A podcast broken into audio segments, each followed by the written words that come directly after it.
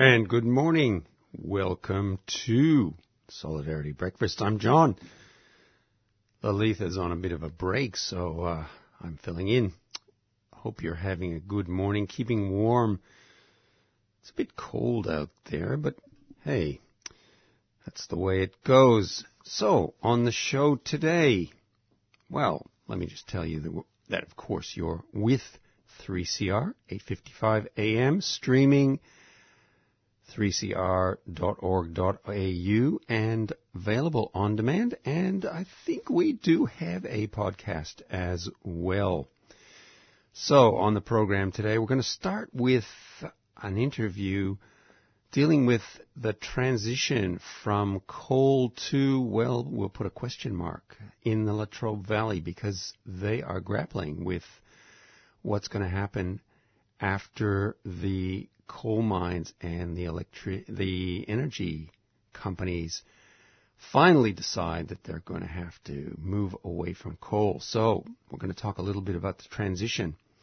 Then we're going to follow that with a discussion on the aging population in Australia and the impacts of social policies on particularly women and some of the discriminatory practices that have been put in place that have an effect on women in an aging population, women over the age of 55.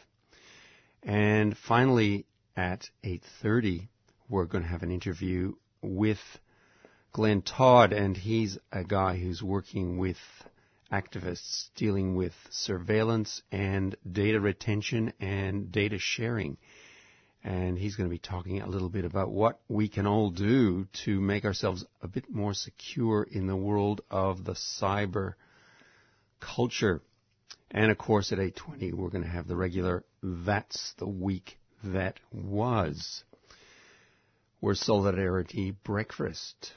Well, I thought maybe we might start with something that I'm calling outrages of the week. Well, what's that all about? Uh, basically, looking at various news outlets and finding out what's what's going on and ma- what makes my blood boil, what makes life bad for my blood pressure and my health.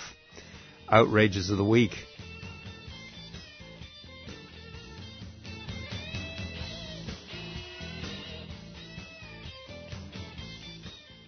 And uh, let me start with this one. And maybe you ran across this, maybe you didn't. But uh, this was a little piece about, it was headline, Poverty No Problem for Luxury Car Finance.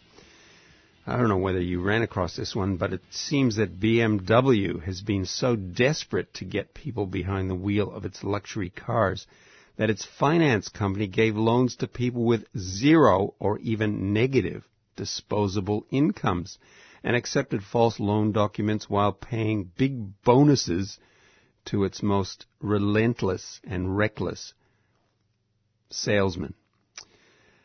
So this one really, I guess, bad for my health, bad for all of our healths, I think, bad for the health of the economy, and I think bad for uh, just generally the way the world works. Um, there's been a scathing review of BMW in uh, Australia and their financial arm. And uh, turns out that their sales culture is uh, basically one where they push people so hard to get sales, they're prepared to lend money to people who basically don't have any money to buy that kind of a car.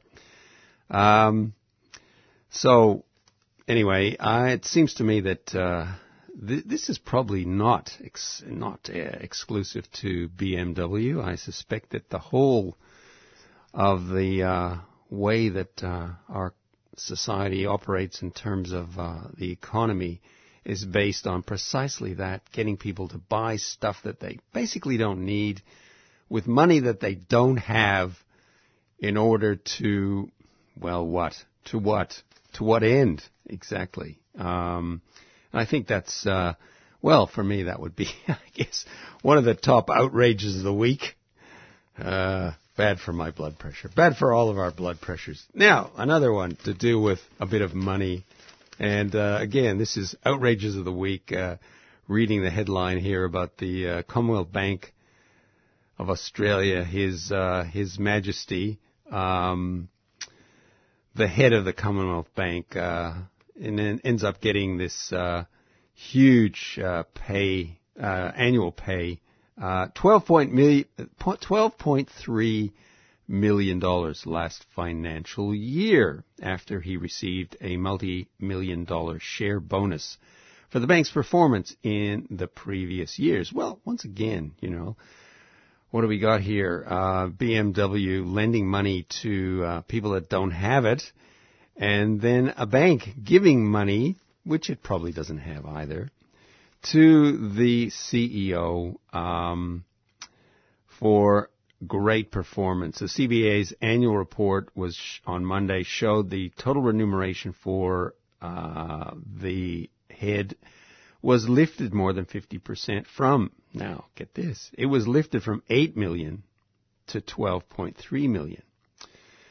Okay, outrages of the week, number two. Outrages of the week, number three. Look, where do you start with outrages of the week? I gotta tell you, that's, uh, it's, it's hard to select, but this one was in yesterday's newspaper and it has to do with the universities catching cheats by monitoring the keystrokes on their computers. Now, Melbourne University and a number of other universities are putting in place this rather unique program, app, I'm not sure what you call it, that will monitor students' typing styles. And it tracks students as they complete assignments. And apparently all of us have different ways of typing, of course. Some are slower, some are faster. Sometimes we put our fingers on the keys and hold them there a bit longer than other people. Well, it seems this, this particular program is able to track exactly how your keystrokes work.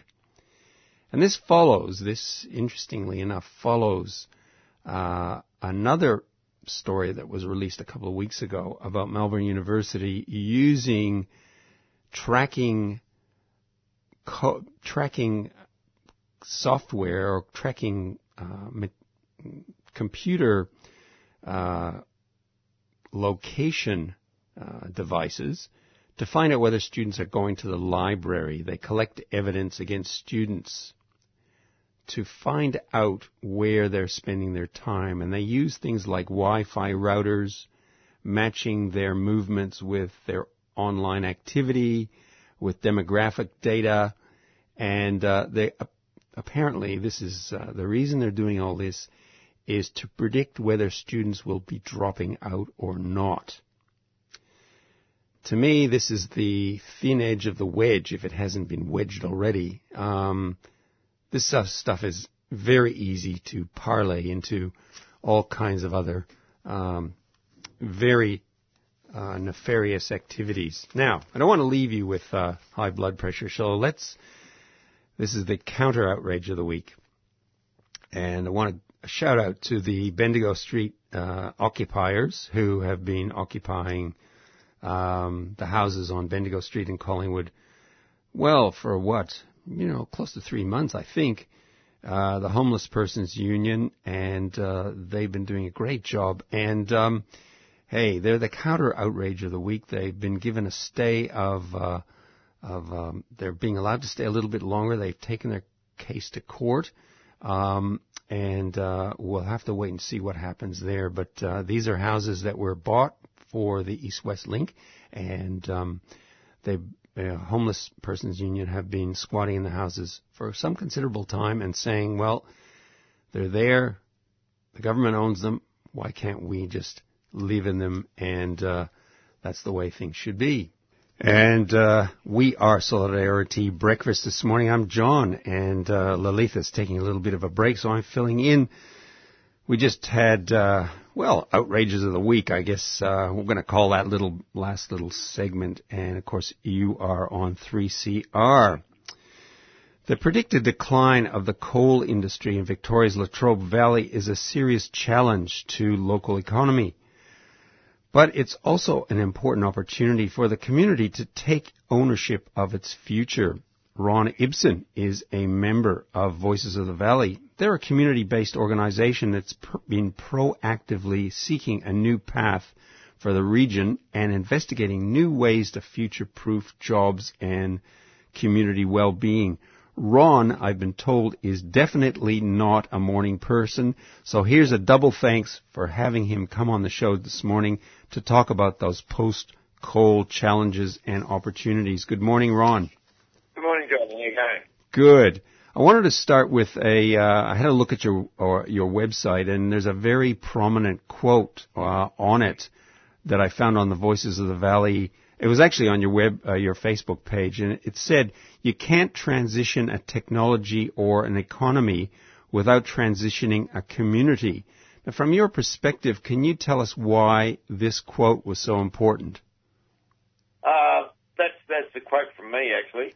Ron, well done, Ron. That's uh, well, I credit where credit is due. That's sorry, but I didn't realize it was your quote. Oh no, that's all right. That's all right. Uh, that's a bit flattering, actually. Uh. it's uh, you can't transition a a, uh, a, technology or an economy without transitioning the community, um, because they're because they're interlinked. They're all um, uh, like an ecosystem, uh, and it's very much about the way the way people think and the way they see themselves. Uh, if we just try and, and transition the, the technology, you, you tend to uh, drop a lot of people off behind as you as you move, uh, and people become unemployable and those sorts of things. Now you're talking about the transition basically from the coal-based industry and infrastructure in the Latrobe Valley to something else. Is that, is that basically what this is about? Yes, yeah. There's, we have to we have to transition all three.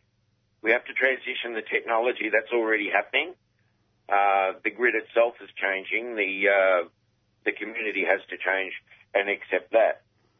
Um, we have to transition the economy, uh, and we have to transition our economy from uh, being dependent on the large uh, the large power stations and the jobs that they provide, uh, and the flow on of that uh, to being a little more independent. Uh, jobs that stay here, jobs that uh, jobs that make things for our community that our community uses, uh, and we have to transition our community to um, uh, from uh, well, as, as, I said, that kind of dependency that you've got with the economy to Oh, perhaps we're looking at uh, at cooperatives uh, owning their own jobs, owning their own uh, their own energy corporation. We've got 30 years to uh, to look at what we can do. It's not something that has to be done tomorrow. Hmm.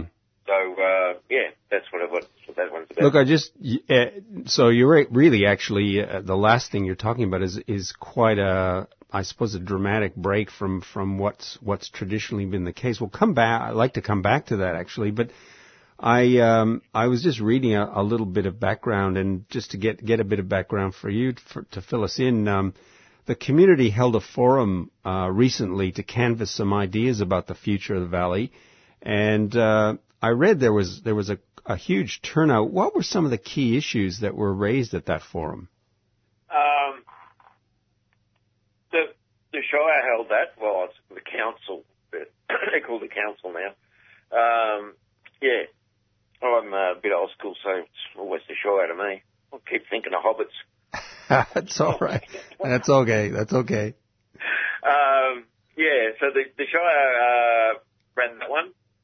Uh, and it was quite well run. They had uh, they had a lot of people there, and they were looking for ideas uh, as to as to what could uh, best suit. And they had a big discussion, uh, a lot of roundtables, as you do, uh, and they came up with some figures. And mostly they uh, they covered things like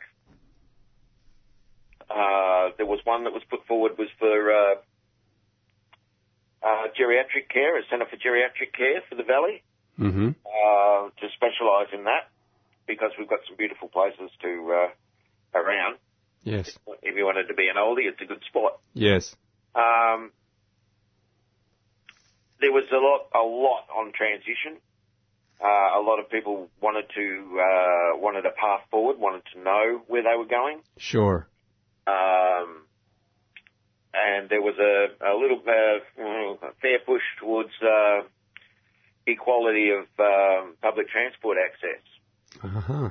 Uh, we had a little bit of a problem recently about uh, uh, about the railway line going in uh, into town, where everybody had to get off and Yes, I re- on. There was a proposal. yes, I remember reading about that. Yeah, yeah, which the people strongly objected to. Uh, so yeah, mostly it was about. Mostly it turned out it was about uh, the people wanted to know a future. Mm. Uh, and we've been we've been addressing that. We looked at their concerns and, and had a look at how that could be uh, how their concerns tied in with what we were doing, and we altered some of what we were doing to suit that. How do you think the uh, how do you think the council is is uh, is dealing with all this? Is are are they on board with with some of your ideas uh, in Voices of the Valley? Um, yeah, they are. The council's only just uh, only just started to um, look at transition. We we were wondering in there with plans for transition, and we need to do this. We need to get a move on um for a while now, and it was only after the announcements that uh, the announcement that there was forty million dollars in it. Uh, Mm. They started to take some interest. Hmm. Hmm. Uh, so we were, we were a little disappointed in that, but we were glad that they did. Uh, and they've been really quite good. Um, they still don't have a definitive action. We were very disappointed earlier on in the year. They, uh, when the Shire produced their economic report, uh, what they were going to do over the next, uh, five years.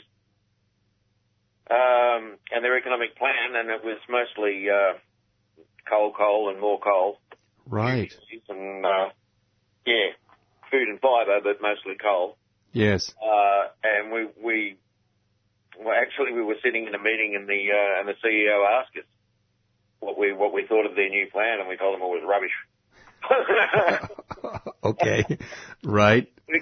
Because it, it didn't mention renewable energies at all. It didn't. It didn't. It didn't talk about the future industries or anything that was going to happen. It was just, you know, Hmm. so it was a bit droll. So we told them so. Well, you might as well speak your mind at this point because it's it is the future, as you said, and uh, I think the planning has to start happening right right now. Oh yeah, probably probably should have happened five ten years ago. Absolutely.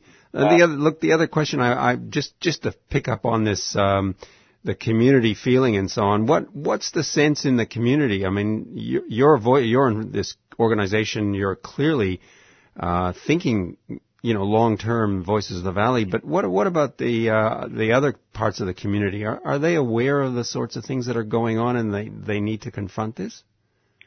Uh, that in a in a in a sense, you can't live in the valley and, and not be aware of it, of what what has to happen. But um, a lot of it. So I'm a, I'm a third generation uh, power station worker. Mm. So it, it's uh, and I'm not the only one. Um, there's a lot of us. There's a lot of us that worked in the power station that uh, that have done it for generations, and uh, that's very much a part of how the community saw themselves. So there's a lot of people will put their head in the sand so that they don't have to think about it. Uh, there are a lot of a lot of issues down here. Uh, we've got a um, uh, let's just turn it around. One of the things that we're doing uh, and that we're that we're quite proud of is people have looked at the transition at the at the end of the stations um, as a really bad thing, uh, and that's not necessarily so. Um, Yeah, I was going to. Uh, th- this is what I was. I was actually. My next question was: a lot of people are talking about the transition in terms, and, and you've mentioned this already. New types of food production, clean and green agriculture, tourism, and so on. But Voices of the Valley, as I, I understand it, wants to build on what's already there. Essentially, there is an infrastructure in place. There's a community that's historically evolved around the power industry and large scale power generation. Is that is that right? That you basically your your thinking on this is to build on the kinds of things that are already in place, but transition into some new um, new areas, new jobs, and so on. Absolutely, absolutely. Um, all of all the power lines lead to the valley uh, because originally all power came from the valley. So uh, even the lines that go to Tasmania come in through the valley. So it's a, a really good point um, to be able to do some some things like um, like store energy, for example. Um, energy storage is a is a, uh, a huge upcoming industry, and I don't mean just you know Tesla batteries in the house. Uh, we're seriously going to have to have some grid storage. Mm-hmm. Uh, that's because everybody knows that the uh, the renewables fluctuate in their production, so you've got to be able to store it. Uh, so that kind of technology, I believe, is very much part of the future here. So you're really, you're, you're, in a sense, you're building on what's already there. You're not, the transition isn't into something completely new, but rather building on what you've got historically as a community. Uh, absolutely.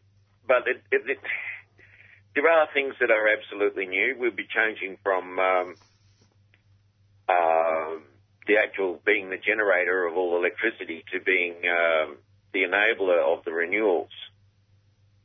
Um, so it's a it's a it's a different mindset. We'd be looking at uh, instead of just generating the electricity, you'd be looking at uh, at storing and regenerating it.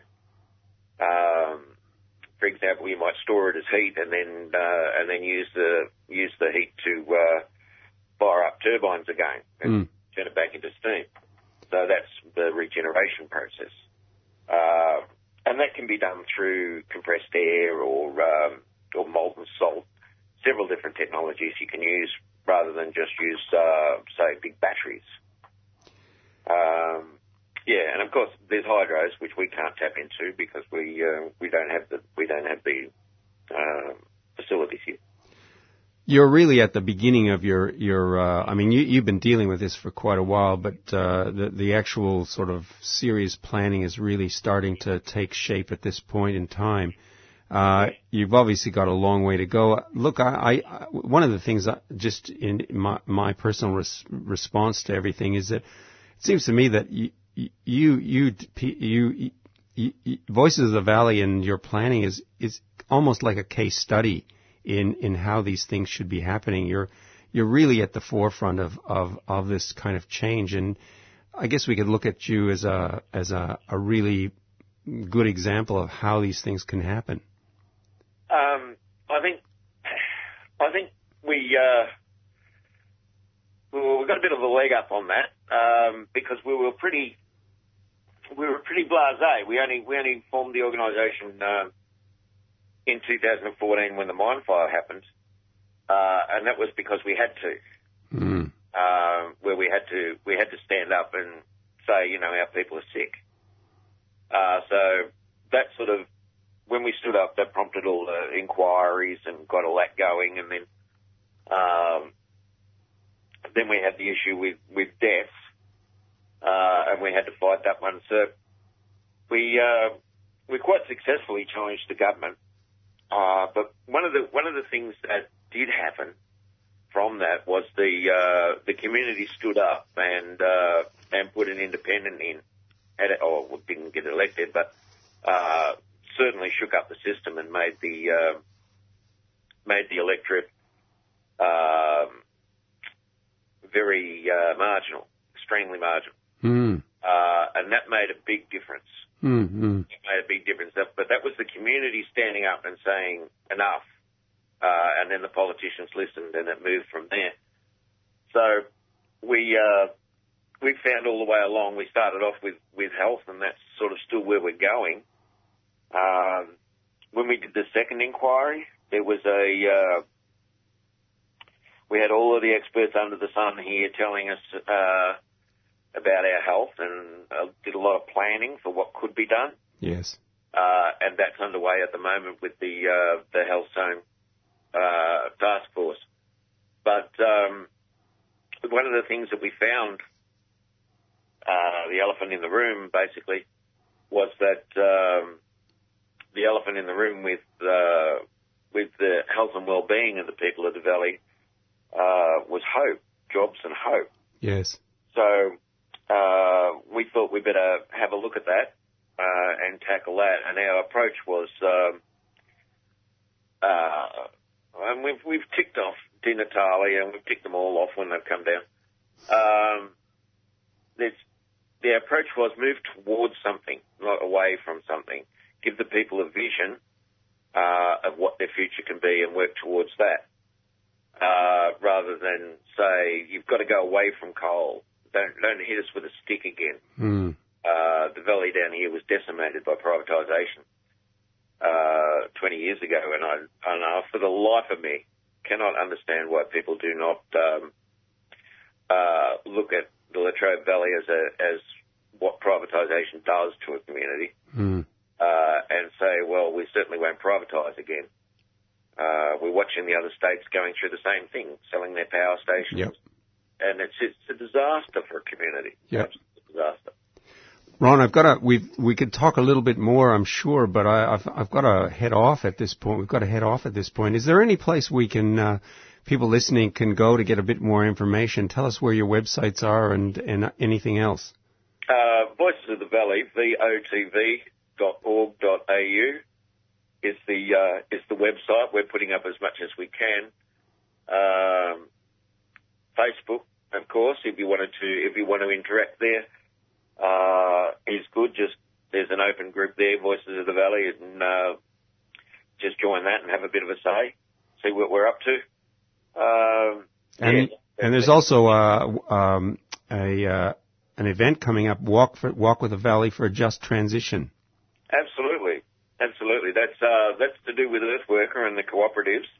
Uh, they're coming down to to set up down here, uh, and part of the part of the transition is, as we see it, we see uh, the cooperatives as being uh, very essential to the way it'll the way it'll pan out.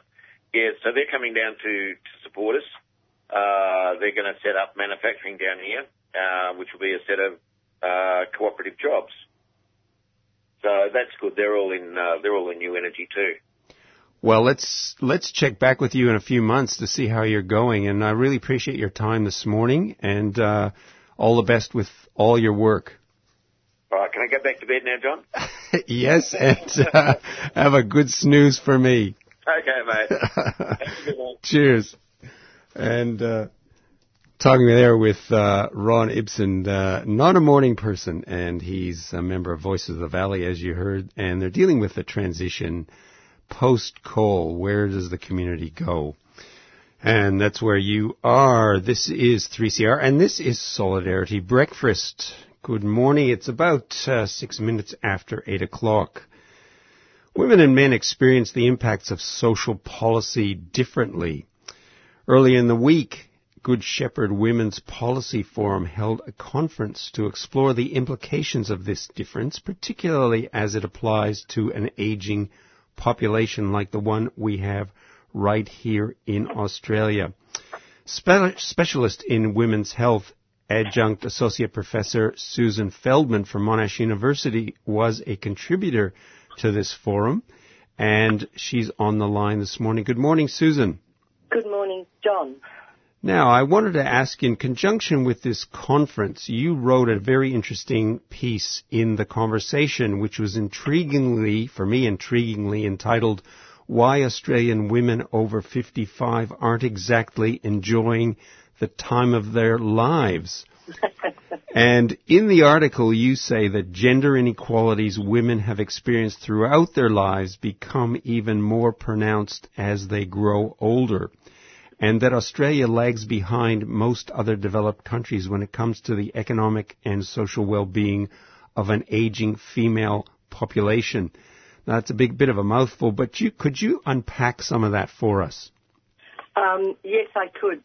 Um, first of all, the title um, of this report is, um, I suppose, tongue-in-cheek because people expect that older people, older women in particular, are going to be having a great time as we get older. perhaps retired from the workforce, perhaps shedding some of our responsibilities, uh, looking forward to all those beautiful um, pictures, those glossy pictures in the perhaps insurance brochures and the banks show, you know, couples on the beach travelling, etc. So that's first of all why we why we ask the question: Are older women actually in, is this actually the time of our lives? And I include myself in that.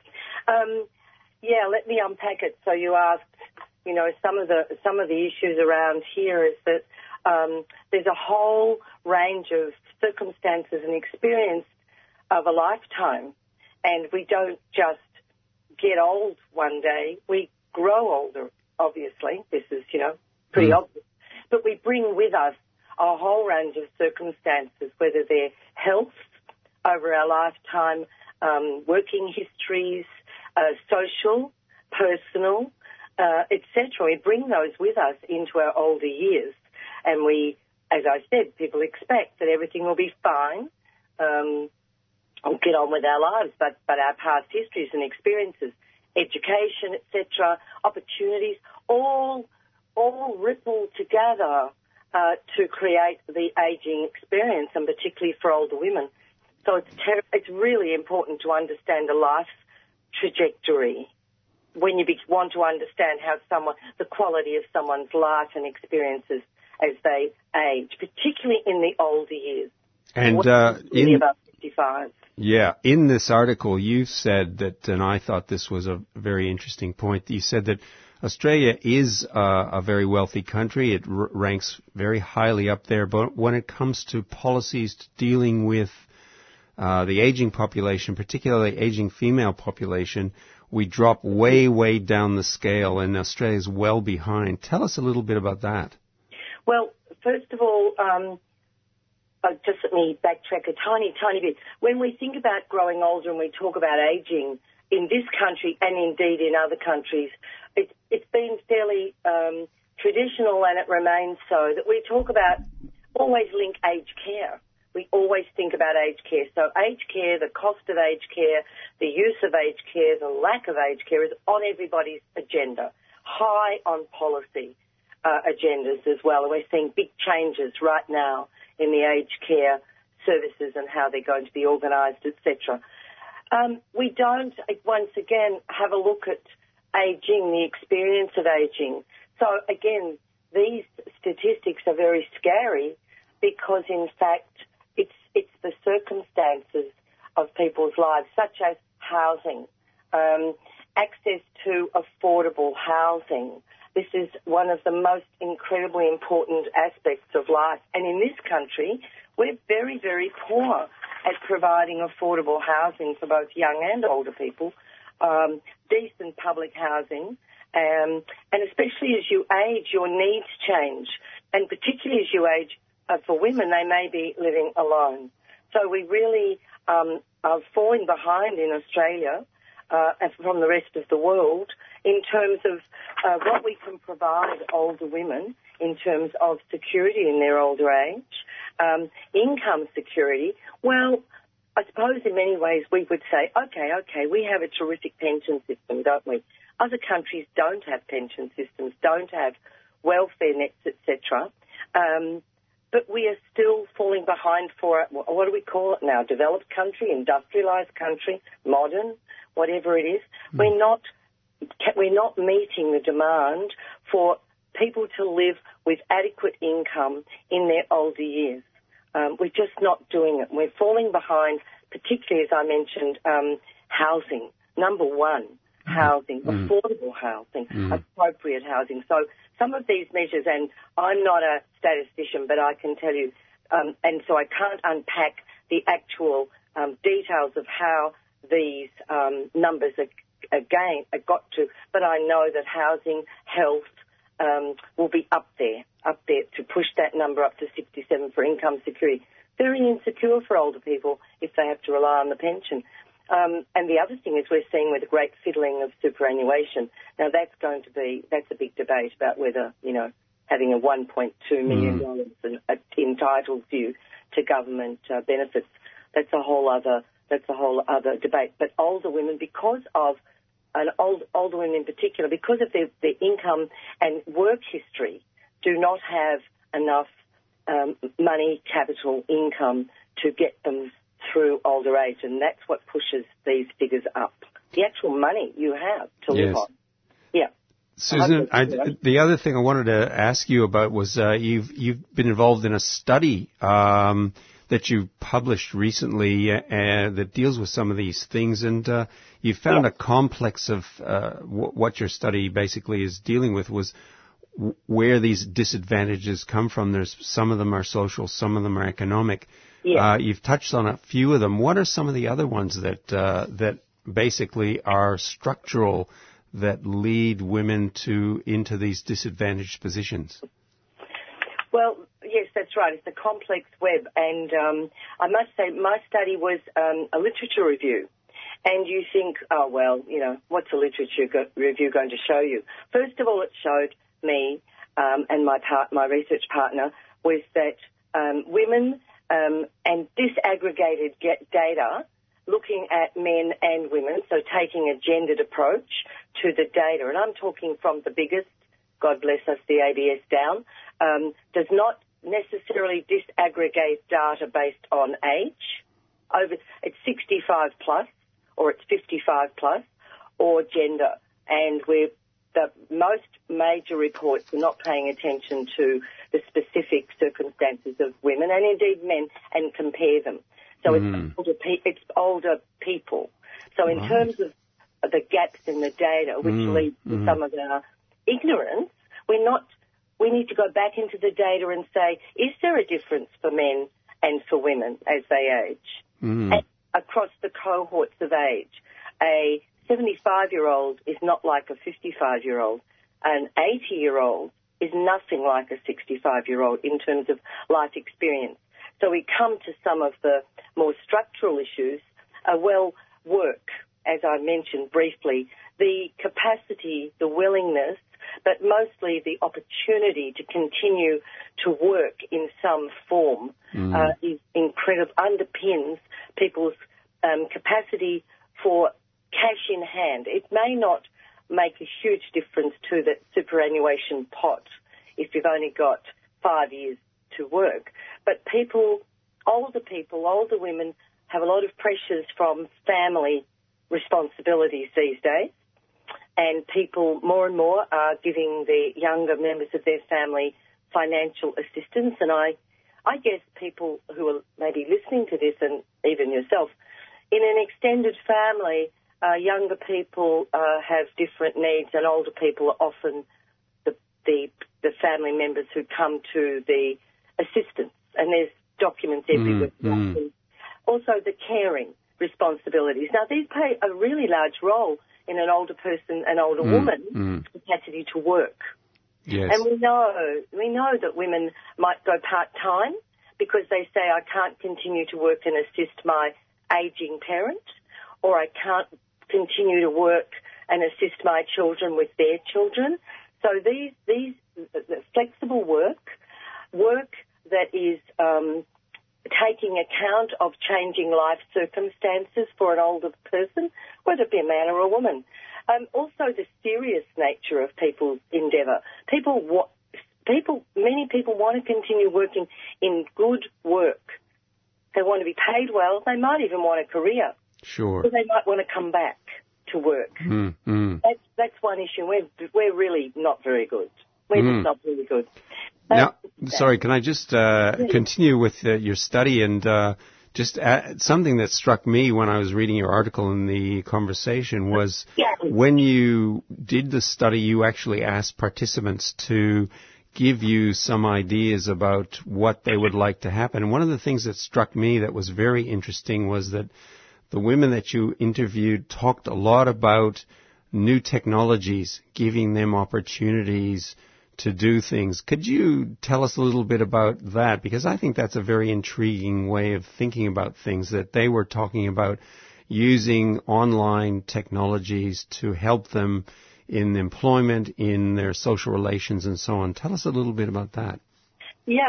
I think when you talk about older people and particularly older women, people are quite surprised. I guess. You? I mean, surprised about that, that older people would care about modern technologies? Well, uh, people create jobs or work from home. That was one of the biggest issues. You can work from your home, and many, many, many members of our community do. Why shouldn't older people, older women, be connected through the technology to continue their work, whatever it is, and their contribution to employment through um, uh, uh, being at home, not being in the office, in other words. The other, the other issue that we know um, about is um, in enterprise, in, in um, small business, and there are, you know, many, many older people. In fact, I think we even looked at this, the, the, the fastest growing group of entrepreneurs in inverted commas. It could be from, I don't know, bottling something to creating something artistically um, to a real a real employment agency, etc., etc. These are women. People are wanting to continue working, and they're being becoming more entrepreneurial. I don't mean big bucks either. I just no. mean people who've got skills. So using the technology um, is one way from doing it at home. Doing it in groups of people who develop networks, um, as young people do. Young people use Facebook and Instagram and everything else. These are communication tools and older people use them as well. Mm. one of the big ones for older people um, to continue to communicate when perhaps they're not uh, physically very well um, is through Skype and, and a lot of the online communication tools to communicate with family um, and friends. And we mustn't ever underestimate um, the value of these communication tools for um, lessening um, isolation mm. or people feelings of isolation, um, depression, um, just just being out of the social activities of their family makes a huge difference to people. But but just to go back, and it's around information. So technology provides people with up to date information, um, and so it's not just sitting on a computer alone. There are many. Um, there are, there are some examples in Melbourne already of a group of older people who are trying to form their own businesses. There's a couple of great social enterprises where people come together to learn about the technology, uh, get assistance for setting up large, large uh, technological innovations beyond my, my capacity. Mm. Um, being being engaged with younger people um, uh, to assist if that's necessary, but also it's the stuff we do every day, like the banking, mm. like uh, anything you have to pay online well, it's a really important strategy for older people to be able to engage with this technology really well. Mm-hmm. You can't go into a bank anymore, and if you want to do some even simple, even simple negotiations like pay a bill, you need to understand this. But if you want to be a bit more complicated about this, and you want to do some communications, or, or people pay the stock exchange.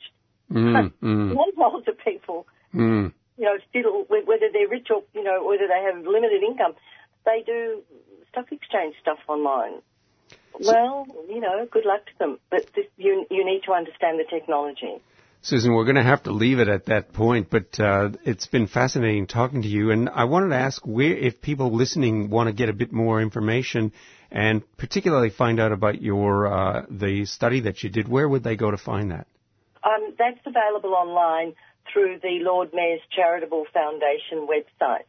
So they just look at uh, online, I think it's, you know, LMCF or Lord Mayor's Charitable Foundation, and the whole report sits there on we'll, their website. Yeah, we'll put that on our website as well so people can access that. Thank I want to thank you very much. It's early morning Saturday, and I want to thank you so much for participating in Solidarity Breakfast this morning. Thank you, John. Uh, talking there with uh, Adjunct Associate Professor Susan Feldman from Monash University, who's a specialist in women's health.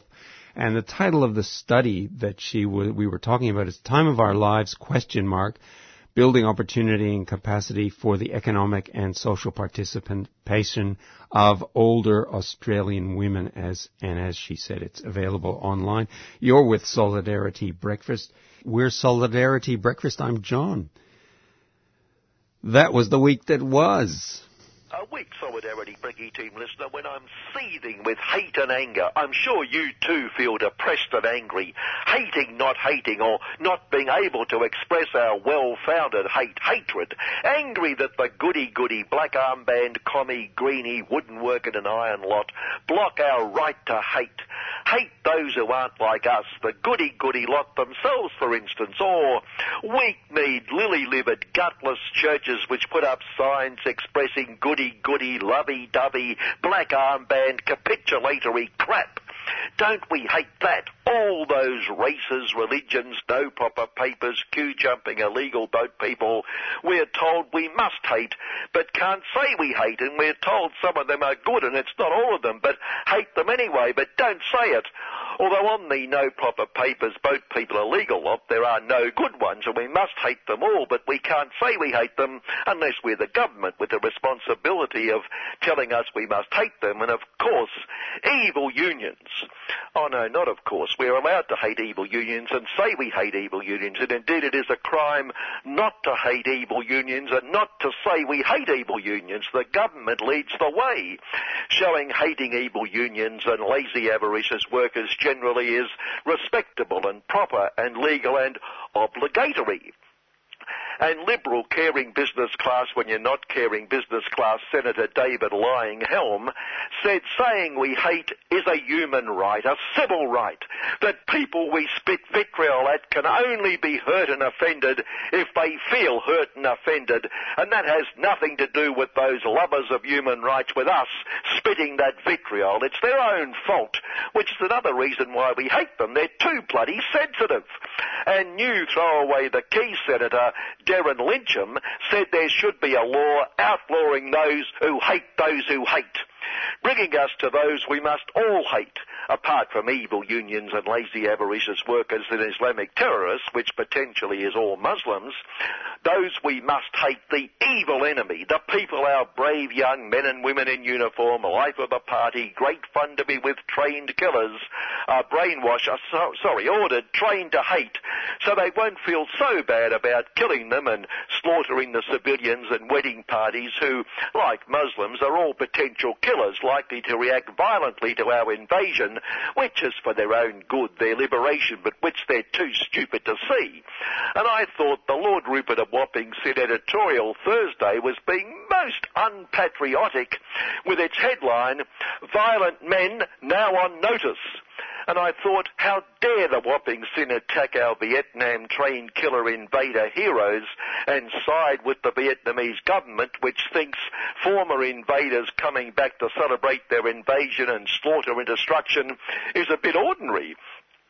But thankfully it turned out they weren't the violent men. Elsewhere we learned rightfully they were heroes and how dare the evil Vietnamese government imply we are historical revisionists by in turn implying we defeated the evil Vietnamese on behalf of the good Vietnamese. Well, more on behalf of, under instruction from the US, of the UN, of the US, of the world, when everyone knows that brave giant mind US of hero Rambo won the war single-handedly, thanks to the evil Vietnamese being so stupid, running one by one into his arsenal, screaming vile hatred after missing him at point blank range while he never missed. While the good Vietnamese learned from Rambo how to be good Vietnamese, because without the advice of the US of, they would have had no idea how to be obedient, obsequious Vietnamese, which is synonymous with the good bit. But making hate even more problematic because there were evil Vietnamese we had to hate, the evil enemy, and good Vietnamese we mustn't hate like General Ky and that lot, albeit backward and unsophisticated, and we had to learn which ones to hate and which ones not to hate. And sadly the wrong lot won at the time, but thanks to Rambo and our brave train killer heroes, and the US Arb and our very own media barons and historians, the result has now been reversed. A retrospective great victory against evil people we must hate for objecting irrationally to us interfering in their affairs as they saw it, ignoring our right as a US Arb acolyte to share the US Arb's right to defend liberty, freedom and democracy wherever it is, it is challenged by hateful evil. And while they were handing out bravery awards to the illegal invaders, I reckon the top bravery award should go to the teenagers who preferred being on the run in jail rather than join True Blue Aussie in yet another illegal invasion. But we were surprised to find a woman treading the fine line of the law over the obligation to hate evil unions and lazy avaricious workers. More so as she comes from a normally very, very legal evil union hating machine. Yes, what a working class hero, that big supremo of the Business Profits Council of True Blue Aussie, Catherine Livingstone the Workers Sweat.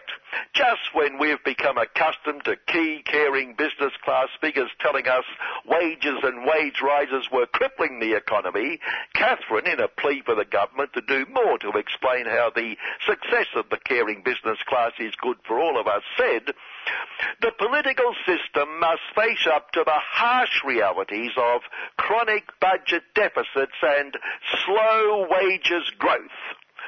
Reality is a harsh, all right, uh, workers agreed. So thank you, Catherine, for recognising that slow wages growth is a harsh reality, and doubtless workers can now depend on you to back the obvious solution to the problem. Of all the economic problems you have to worry about, the solution to this one is a breeze. But apparently another solution is no breeze, rather a headwind coming from the north. Well, a horde of selfish so-called refugees fleeing our illegal invasions and thinking they could just turn up here and move in, ignoring the impact a few thousand people would have on our way of life. And who ever heard of people just turning up in boats and taking over the country? Well, since 1788 anyway, and the PNG government and our very own Minister for Concentration Camps Razor Wire and Sink the Boats Peter Duffer have announced the Manus Refugee Holiday Island Resort will close sometime, sometime, showing their understanding of the word forthwith. The Supreme Court ruling some months ago, it must close forthwith. Someone should toss Peter Dictionary and open it at the appropriate page and perhaps to make it even easier for him, underline forthwith. Uh, would you just read what it says? I, uh, uh, I, uh, I, I haven't got my glasses. While these bloody goody-goody lots have reported all these alleged, alleged human rights problems on Nauru, but Pete and his predecessor scuttled them more lash son, said most of them were minor matters like suicide and self-immolation, and anyway, Nauru has nothing whatever to do with True Blue Aussie, aside from funding the whole thing and providing the thugs, and Pete also pointed out it is illegal to report what is going on in the concentration camps that have nothing to do with True Blue Aussie. We must look at prosecuting these criminals. Although let me assure the True Blue Aussie people that what is going on in these idyllic island resorts is not going on endorsed by the Finance for Caring Business Class Minister Matthias Rottentuda, informing us many of the allegations are quite historical in nature. Uh, just how historical, Matthias? Some go back as far as yesterday. Defending public funds, the Lord Rupert of Wapping Sin came up with yet another beat up about politicians wasting taxpayers' money. Not sure why Lord Rupert would worry about that. There's none of his involved. Taxpayers' money. This time a state Socialist Party MP taking a couple of trips overseas at taxpayers' expense. But in this case, we do have to give top marks to the Polly for her report on her trip to Paris. Paris, she said, is so Take a stab, listener. What do you think she said? Educational visit, bringing back information, expertise, adding to our knowledge. Paris, she said, is so Parisian. We'd never have guessed. But finally, back to those we can and must say we hate. Look, their evil is so great, why they're even claiming part-time and casual work distorts unemployment figures. Surely the time has come to declare evil unions illegal. Get this country back on the right track. Restore a bit of equilibrium to society. Allow caring employers and lazy avaricious workers to negotiate win-win agreements without outside interference. Or better still, get rid of workers altogether. Given be they union or non-union, they are a continual problem to poor caring employers. Let the caring employers do the work themselves. There, problem solved. Showing just how resilient caring employers are despite all these problems, the latest social research shows the rich are getting richer. So despite the evil unions, I hate to say it, I know I can't say I hate to say it. The greatest little economic order of them all is achieving what it must achieve to lift the indigent out of poverty, which is the sole raison d'etre of the economic order. The rich getting richer, just a necessary, unavoidable side effect. Good morning. And uh, the indubitable Kevin Healy. That was the week that was probably most people, including me, I have to say, believe that they're not worth spying on. Think again. And I have been thinking again.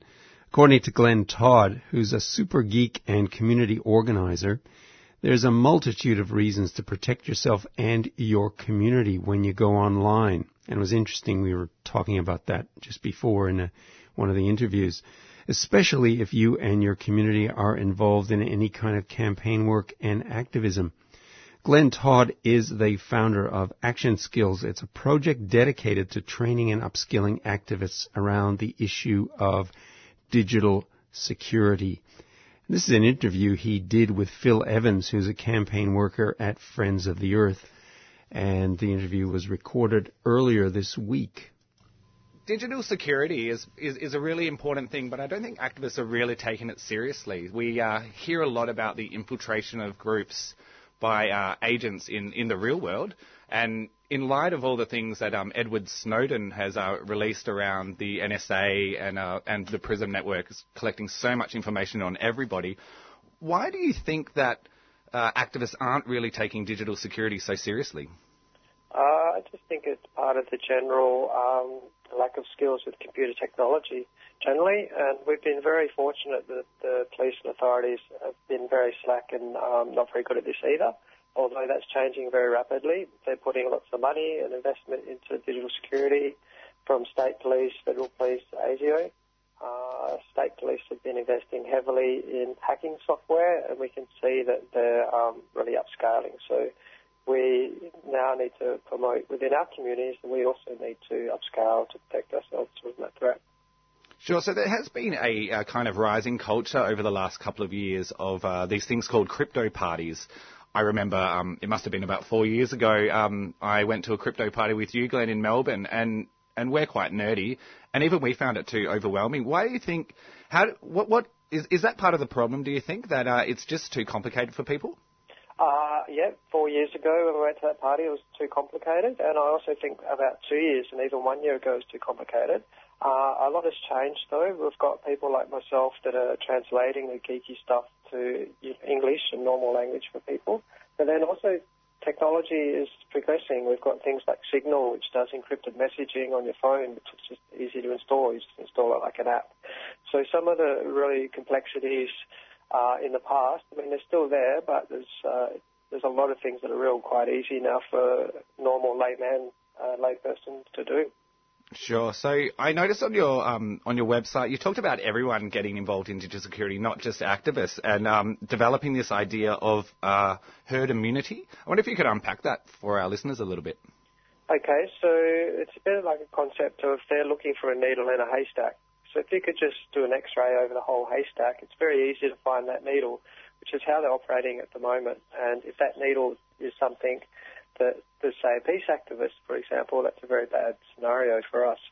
So if we encrypt every bit of those straws, including our discussions with our mum about our laundry, uh, it means that they can't just easily X-ray that haystack, and that needle becomes very hard to find.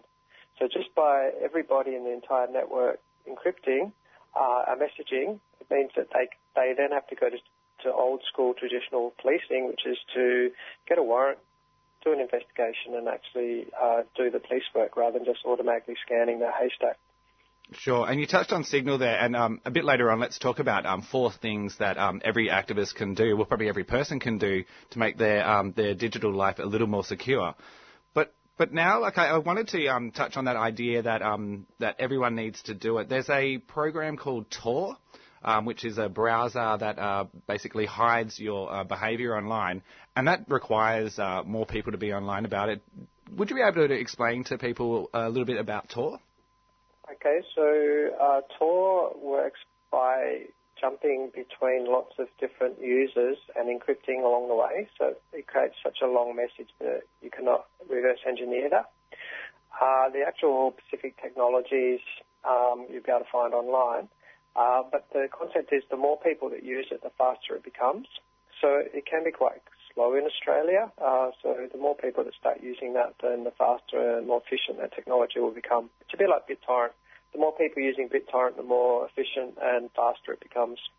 Mm, and I remember during the um, the uh, some of the uprisings during the Arab Spring and the um, Occupy movement, um, the Tor network was actually quite fast because there was a lot of people encrypting the uh, the work that they were doing. So a lot of these technologies work by scale. So the more people use them, the the more efficient they become.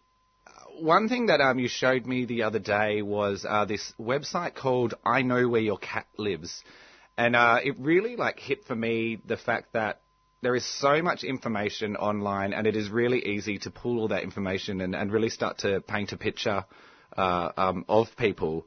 A website like that, um, you know, what what sort of level of uh, information do you think is like really easily gleaned off someone's phone if they're uh, if they're not encrypting their phone? Oh, well, it depends if the, they've got access to the actual phone itself or whether it's your communications. Um, so the I Know Where Your Cat Lives is a site that scrapes photos off the internet and uses the location data um, to and the subject of cats to pinpoint where those cats live as a demonstration of, of say, how that could apply to children. So uh, most phones, if you've got the settings turned on on your camera, will actually give that location settings data in the actual um, photo itself. So if you're taking photos of your children, for example, and posting them on social media, uh, somebody could actually pull those photos down, find the location, and then find the location of those children, for example. So first step would be to switch off location details of your um, images, for example.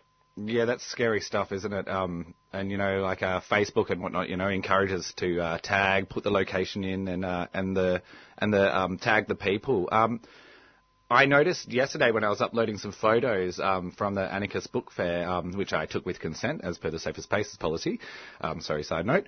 But um, Facebook um, was asking me to tag people, and it was suggesting people. Is that saying that Facebook is using some sort of facial recognition technology in it? Facebook's one of the world's leading researchers in facial rec- recognition technology.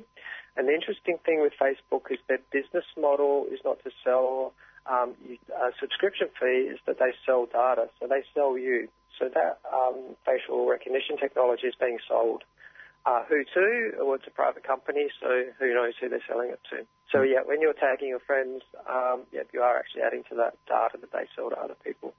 Mm, and, and, and, all this stuff is really scary, um, but um, as activists, these tools are really important to us. So um, there feels like there's this real tension between wanting to do the right thing digitally and uh, and, uh, um, and and join that herd immunity, but also to be able to uh, to organise. How, how, do you think we can balance that uh, kind of tension? Uh, yeah, it's a really uh, good point because you know an ultra paranoid and technically secure uh, activist is actually going to be less effective because you know, there's certain tools that are such as Facebook that aren't good for organising. So I think it's really a case of using common sense. So learning about the technology and then learning how to use it wisely. So, for example, you may use Facebook to advertise your events and to organise on it, but then you wouldn't use it as a core organising tool, and you definitely wouldn't put anything sensitive up there so yeah, so it's about um, you know using the technology, um, but then really being street smart and thinking about how you're using it and what sort of data you're putting on these technologies. Mm, and Facebook's one of those things, isn't it? That if even if you're in a uh, a secret group or a private message, really that information is not secure at all, is it? Uh, the, under law, if the Australian police put a uh, warrant onto that information, then they legally have to give that to them, uh, and they will give them to it. Um, they have a direct relationship with the um, American intelligence community, so we would assume anything that's on Facebook is accessible by the authorities. I wanted to start to look at. Uh, you have this great list of um, four things that everyone should be doing to uh, to start to communicate more uh, securely online. And I just wanted to slowly go through those things, um, making sure we get like a little bit of detail about how people can actually implement, rather than just talking about these things, which seems to happen a lot. Do you want to go through those four things, and then maybe we'll just go through them one by one? Yeah, so I've got a few things. Uh, so, so maybe we'll just start and then we'll see how much time we've got. Great. So the first thing is to install encrypted messaging. So that means that your text messages are encrypted, uh, which means that they can't be spied upon. Um, so Signal, WhatsApp are two uh, trusted ones at the moment. And also you may have heard of Wickr, which uh, Prime Minister Malcolm Turnbull was using while um, implementing the non the technologies to spy on us. So install one of those three. We, we recommend Signal. Um, and then start using it. Um, get your mum to install it. And, and so when you're talking about the washing, the um, ASIO will be sitting there getting really worried about what that message is with your mum.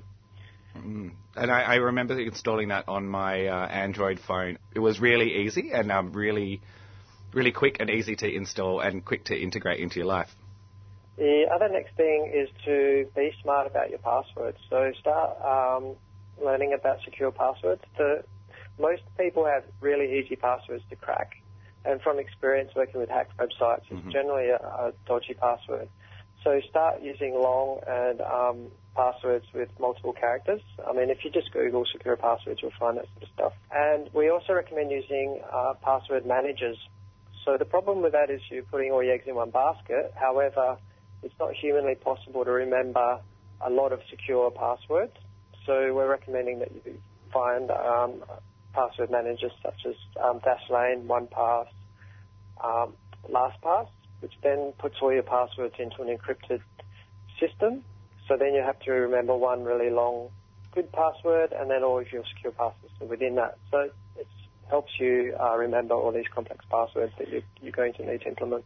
Mm, sure. I heard um, a really good tip around passwords as well was to uh, use things like uh, the first letters of the lyrics of songs to remember. So Mary had a little lamb, M H A L L. I think that was right. Need to write it down. Or things like that to try and do it rather than using um, names of people, um, places where you were born or like to visit, and dates, birth dates as well. Something Your children's name and birth date. hack. Uh, yep, so I recommend having long passwords. So uh, 14 character is far more secure than 12. Mm-hmm. So even if you're writing a sentence out, if you've got a 24, 32 character password, it's far more secure than a random 12 character password. Yeah, wow. So you might, may, may write yourself a sentence with a few like random stuff in there, and you'll, that's a secure password.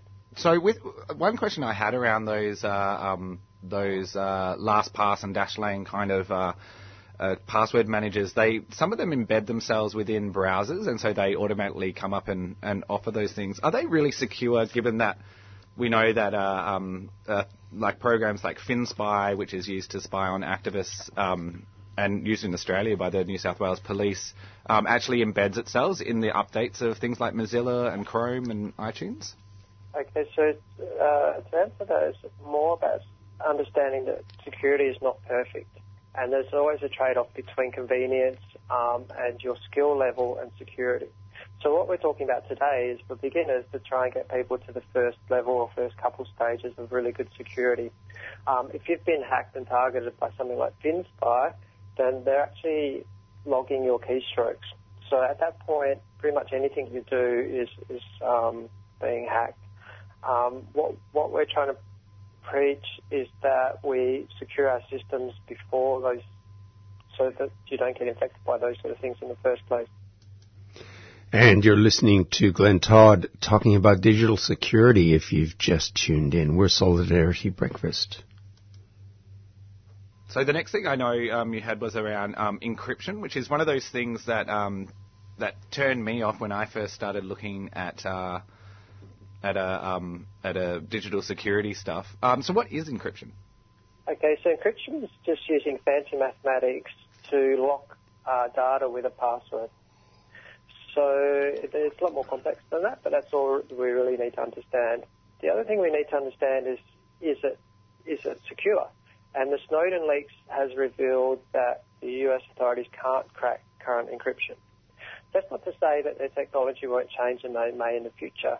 But generally, even if they can crack it in the future, it's going to take massive computer resources. Um, they're talking about huge supercomputers, long periods of time to crack um, encryption. So it does work, and even if it stopped working, it's still um, quite hard for them to crack. Mm, and and there's a few different ways that um, you can encrypt, isn't there? So um, you can encrypt your hard drive, um, you can encrypt your phone, but you can also encrypt folders as well. Yep. So um, on a Mac, it's very easy. You just switch encryption on, um, and I know on Android phone, you just switch it on. Um, so I assume it would be similar in Windows and Linux. Mm-hmm.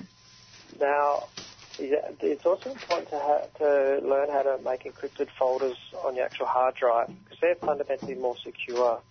Um, so, for example, I've got an encrypted folder with passwords in it, and any sensitive docs you may have, so you would have that encrypted uh, folder and on an encrypted system. And I also recommend that you encrypt all your external hard drives as well. So, in, in a scenario where drives get stolen or, or um, are in the wrong hands, then they can't actually access any of that data.